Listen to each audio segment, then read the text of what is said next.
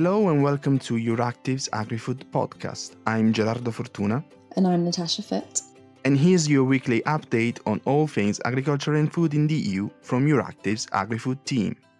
Well, we've had a little bit of a hiatus, so welcome back to all of our listeners. And this is the, actually the first podcast um, after the super trilogue that happened a few the weeks super back. trilogue. The super duper trilogue. Um, shall we have a quick recap? What was the super trilogue, Gerardo? What happened? Why were we so So excited? First of all, nothing happened. No, I'm joking. Um, yeah, there was a lot of expectations, and actually, thi- um, things are moving towards. I mean, There's light at the end of the tunnel. Yeah, yeah. Um, there was also the this this week uh, this hearing um, at the agriculture, the European Parliament Agriculture Committees, Mhm. uh, where they MEPs basically consider useful this uh, this meeting. So yeah, the super trilogue is basically a negotiating meeting between uh, the European Parliament negotiators, all the three Parliament negotiators, because uh, as Mhm. you probably uh, remember, the Common Agricultural Policy is made up of three um, dossiers, and they met uh, the Portuguese presidency, who's basically um, negotiating on behalf of uh, the EU agriculture ministers. Mm, everyone was at the party. Yeah, uh, even, even uh, for instance, uh, our special guest, Indeed, and which is why we invited him onto the podcast this week. And so, who are we talking about? Uh, today, we have with us uh, Norbert Lins, who is the chair of the European Parliament's Agricultural Committee. Uh, we spoke a little bit more about um, what went on in the Super Trilogue. So thanks for being uh, with us, Mr. Lins. Uh, let's start with this uh, super trilogue, of course. Uh, it took place at the end of March, uh, before the Easter break. Uh, it was a meeting strongly requested by the Portuguese presidency uh, with all the Parliament negotiators, and you were also there as the chair of the Agriculture Committee. However, after 10 hours of negotiations, uh, not that much was agreed upon. There are still outstanding issues that needs to be sorted out in the next weeks, but there were also some good signals. I would like to ask you, uh, what's your take on on the super trilogue, and was it really useful? it was uh, useful because my uh, expectation were not that high when you uh, compare it with uh, the ones from uh, the presidency. Um, for me, it was clear that some major elements will be maybe discussed, but not decided um, at this uh, super trilogue, and this was the case at the end. But we made a step forward um, on a few uh, elements. Uh, uh, for example, on, on the strategic plans, we had a, um, a provisional agreement on the so-called mini package. We had an agreement on uh, the uh, new delivery model within the horizontal uh, regulation in uh, the combined or connected elements uh, with the strategic uh, plans. And we had uh, good progress um, when it comes to the common market organization because we had a, a provisional agreement um, within the wine uh, sector and producer organi- organization. So we are now closer uh, to an agreement, but uh, there is much more needed uh, to push in the direction of um, a final agreement.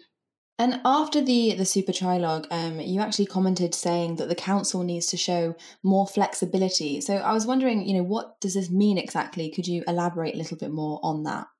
Yeah, more flexibility on some uh, main elements. Uh, that means on, on the eco schemes, that means on the capping, degressivity, uh, and uh, redistributive payments. So that means the element which would lead us to a fairer uh, cap uh, for the European uh, Union and uh, more flexibility when it comes uh, to the green architecture, especially uh, when it comes to the so-called conditionality, um, the green ones and um, the social uh, conditionality, to name a few of them. And to an outside eye like mine, I mean, I'm not in the negotiating room with you, and I can feel there's a strong belief in the in the Portuguese presidency that they're gonna strike if not a deal, at least an, an agreement in principle uh, before the end of the presidency in July. Uh, of course, it could be a negotiating strategy, but sometimes it really looks that they, you know, mm, take the, the deal with the parliaments for granted. And I want to ask you uh, very frankly is the parliament ready to actually stop the procedure and, and wait for the next uh, Slovenian presidency if uh, negotiators won't be satisfied um, with the, the parliament's red lines? For sure. Uh, we are not ready uh, for a compromise at any price. The case in this uh, was always the majority view uh, of the parliament. However, I'm uh, really um, optimistic because I see uh, that there is a lot of engagement by the presidency, and we are really working hard towards um, a final agreement. And you mentioned there um, the issue of social conditionality, but speaking of some of the other remaining thorny issues, there's still uh, not an agreement when it comes to the definition of what it means to be a farmer, although we're, we're kind of seeing some movement on the definition of young farmers. Um, so I'm wondering, what is the position of the parliament here, and, and what's your kind of your forecast for the final outcome on this definition?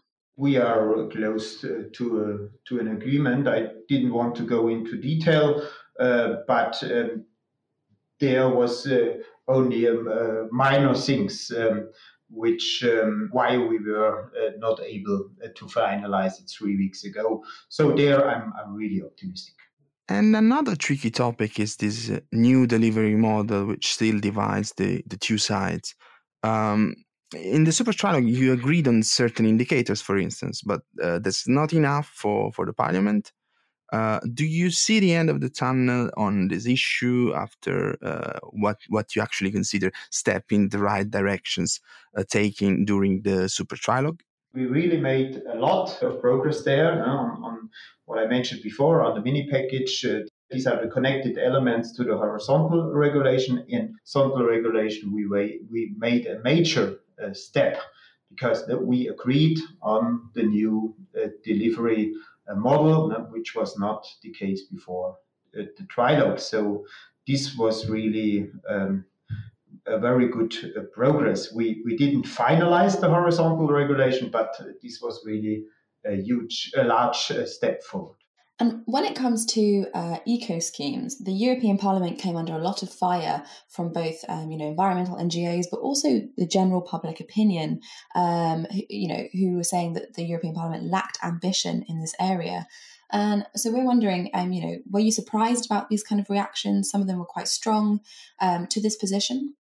Yeah, I, I, I was really surprised at that. When you look into the three um, institutions which are in the trilogue, eh, it, that's clear that the parliament is the most ambitious. When you compare it with the original uh, commission uh, proposal, uh, it is clear that the council is more ambitious than the commission and uh, the parliament is the most ambitious institution when it comes uh, to the green uh, architecture. So I'm still um, surprised um, about um, attacks um, from outside um, of the parliament. And there's also this issue of uh, mm, decoupling uh, the crisis reserve uh, from the CAP budget. We know the council is very skeptical about this, but um, you know, what are the latest on, on this uh, aspect? Have you already reached an agreement?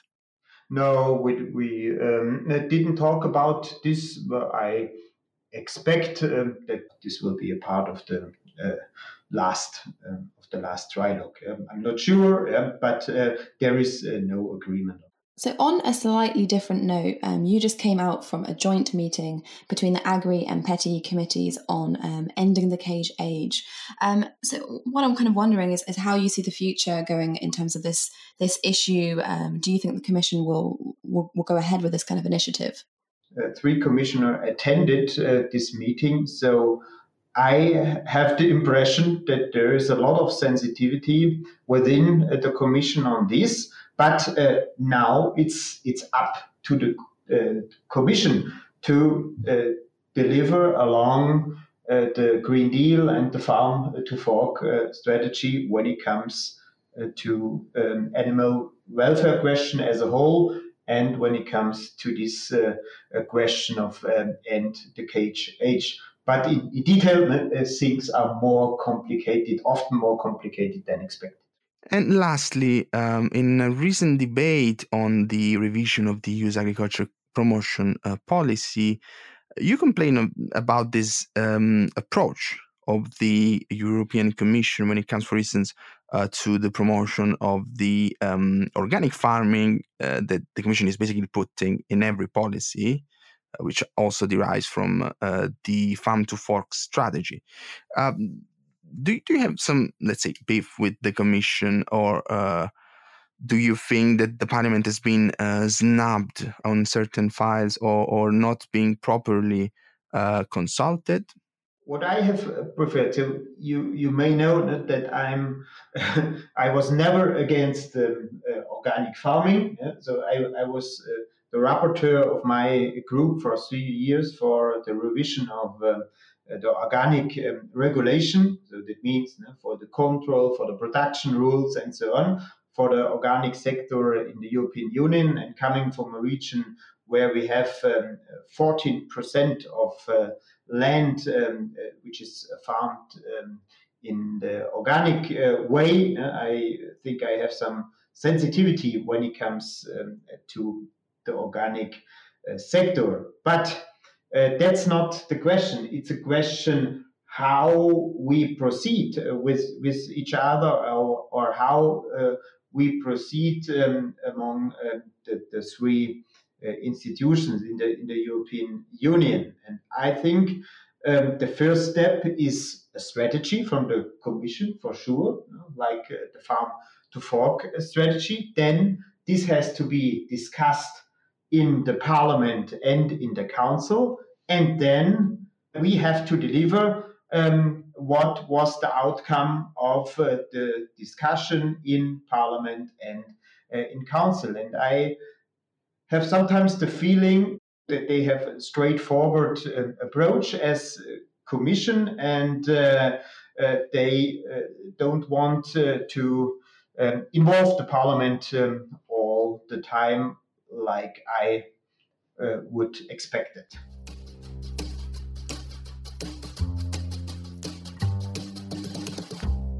In other news, I mean, we always say this every week uh, that has been a week, a busy week, but actually, mm.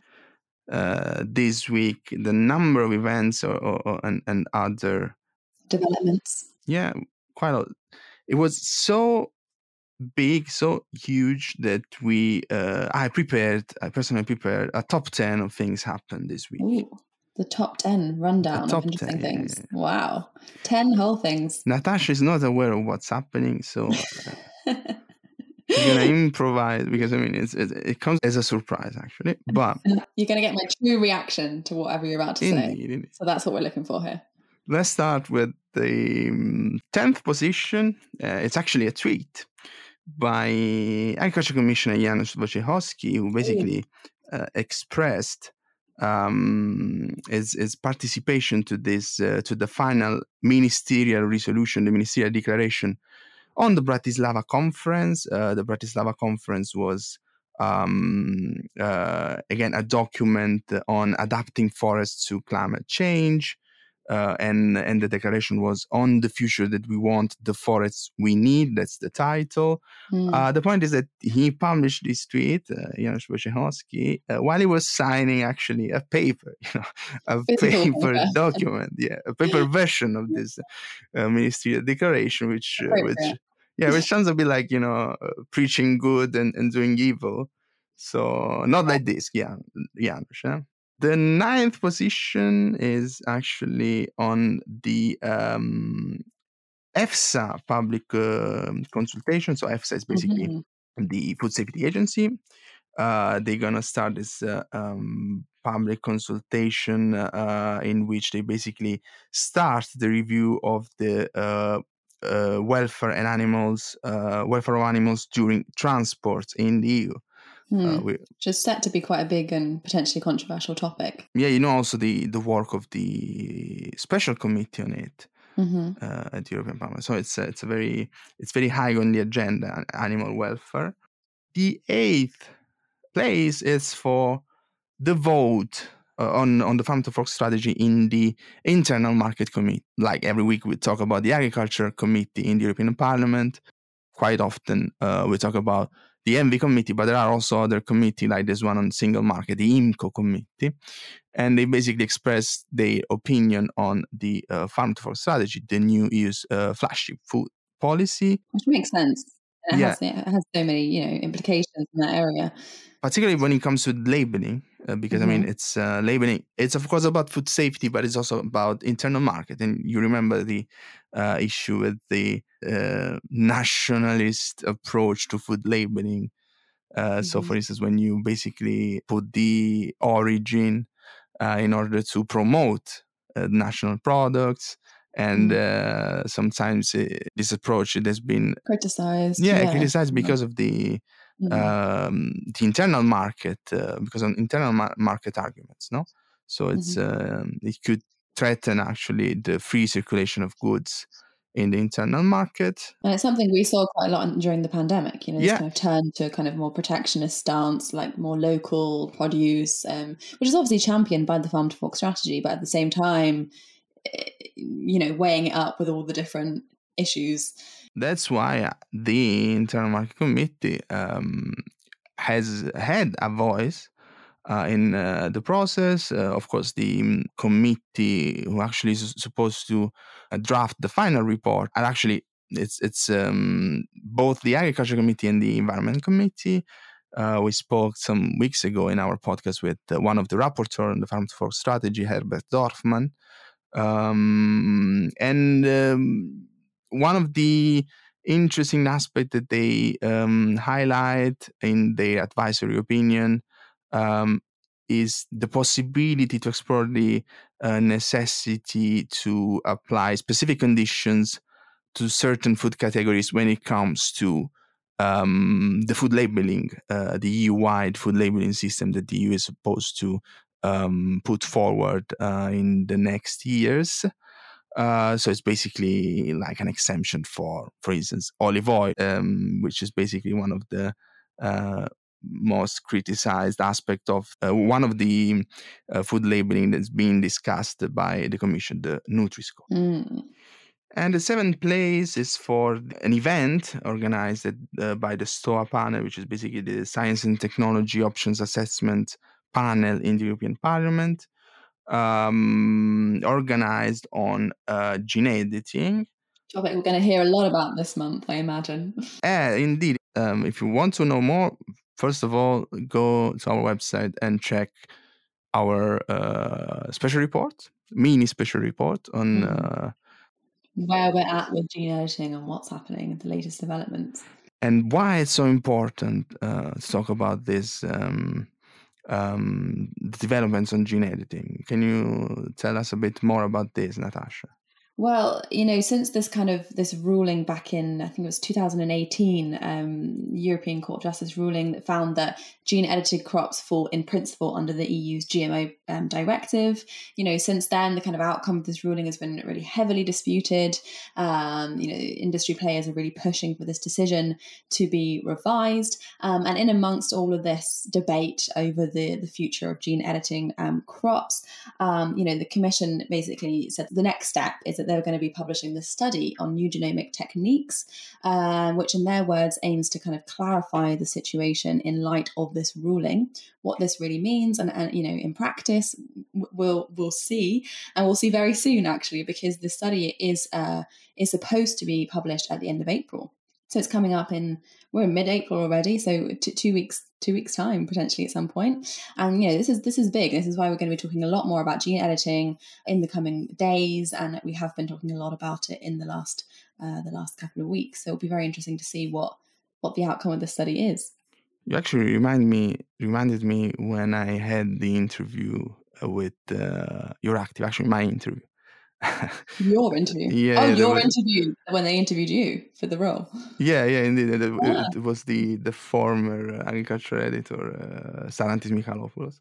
And we, we had this interview. And I remember it was the day when there was the ECJ ruling. and uh, my he was goodness. basically telling me, you know, talking about this in in uh, his uh, very strong Greek accent. It's a mess. It's a mess. No, can, yeah, yeah, yeah. I can So. I, I can say that uh, yeah, my my experience at Euractiv started with this uh, ruling. So it's and we're still talking about it now. Yeah. Wow, I can't believe you witnessed this. I've spoken so much about so much about it. You witnessed this historic moment. Oh my goodness.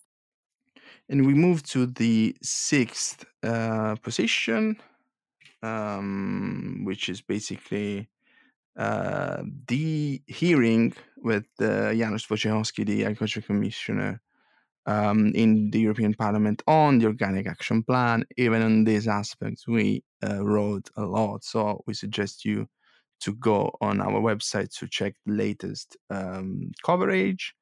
The fifth place is actually um, for the vote in the ENVI committee, the Environment Committee, on soil, on how to protect soil. Can't Uh, believe this is only fifth place, Gerardo. You didn't put this up higher. Uh, I know. I How know. dare you. because because it's it's uh, an own initiative. You know, in the European Parliament, the own initiative is for uh, recommendation. So Well, it's about doesn't- soil, and soil is life. Just, No, it's it's a it's a good. Um, it was voted with um, seventy three votes in favor, seven against, and and basically calling the Commission to design an EU wide common legal framework for the protection and uh, and and sustainable use of soil. So Mm. uh, quite interesting aspect. Um, let's move to the fourth position, which are basically latest on the common agricultural policy uh, reform. Uh, there was a trilogue. th- th- There was actually mm, two trilogues this week. Uh, one actually happening as we speak. Uh, it's Friday, and um, and you know the latest is basically. Uh, it seems that this is this was anticipated by Wojciechowski in a hearing.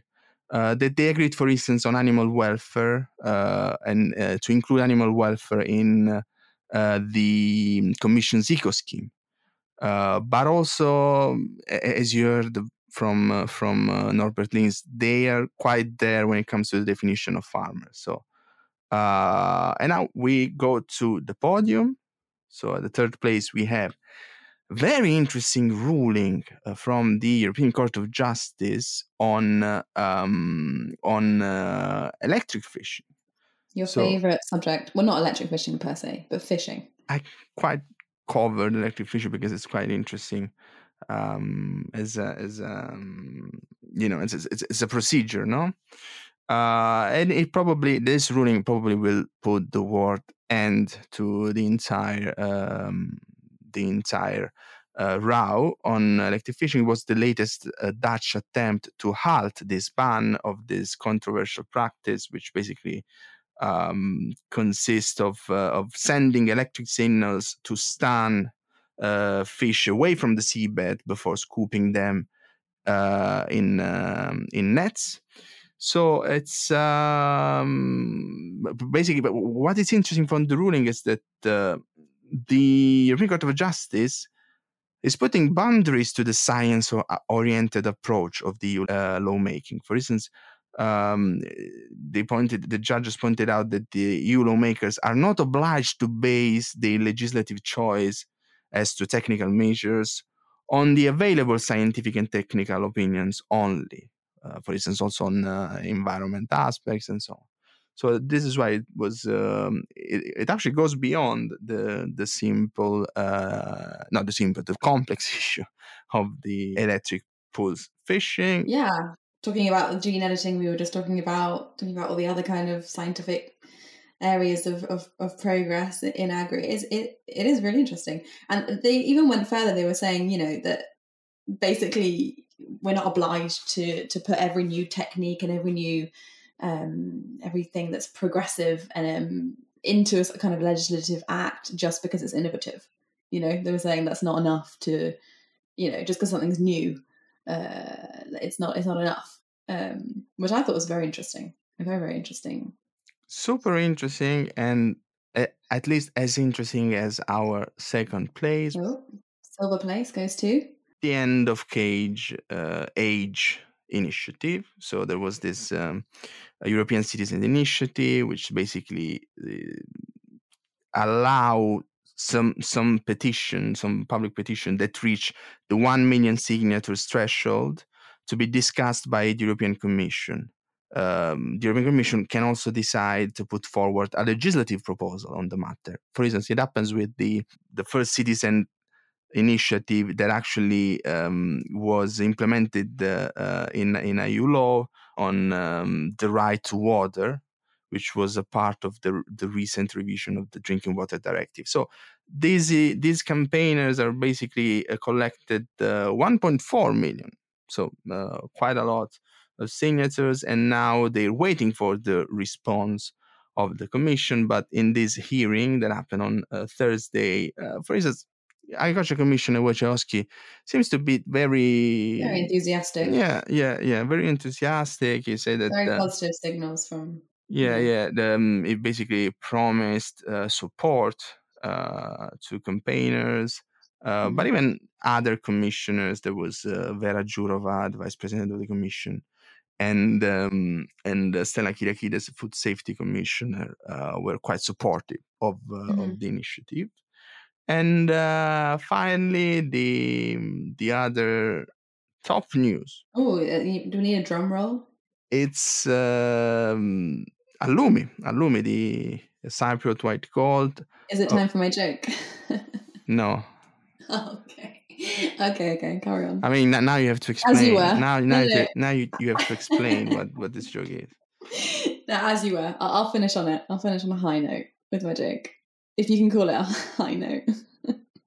anyway, uh, this um, Halloumi officially got the uh, one of the highest form of protection uh, granted by the EU, which is the um, PDO, uh, Protected Designation of Origins.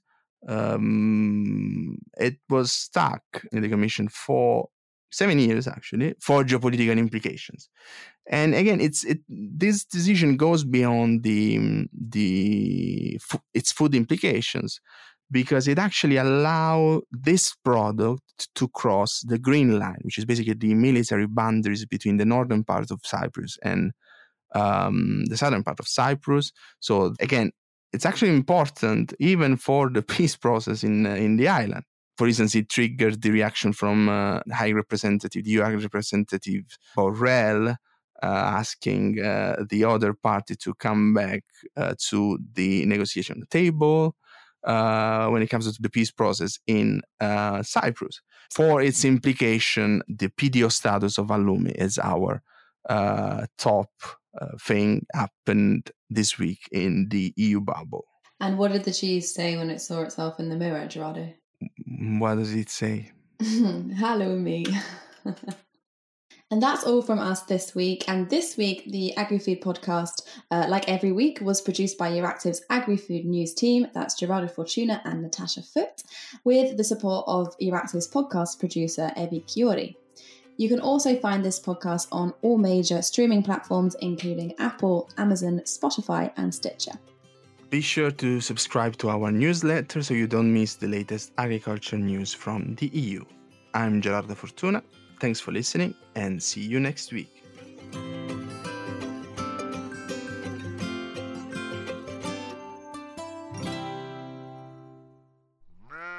This podcast is part of Euractiv's project Beyond Agriculture, funded by the IMCAP program of the European Union.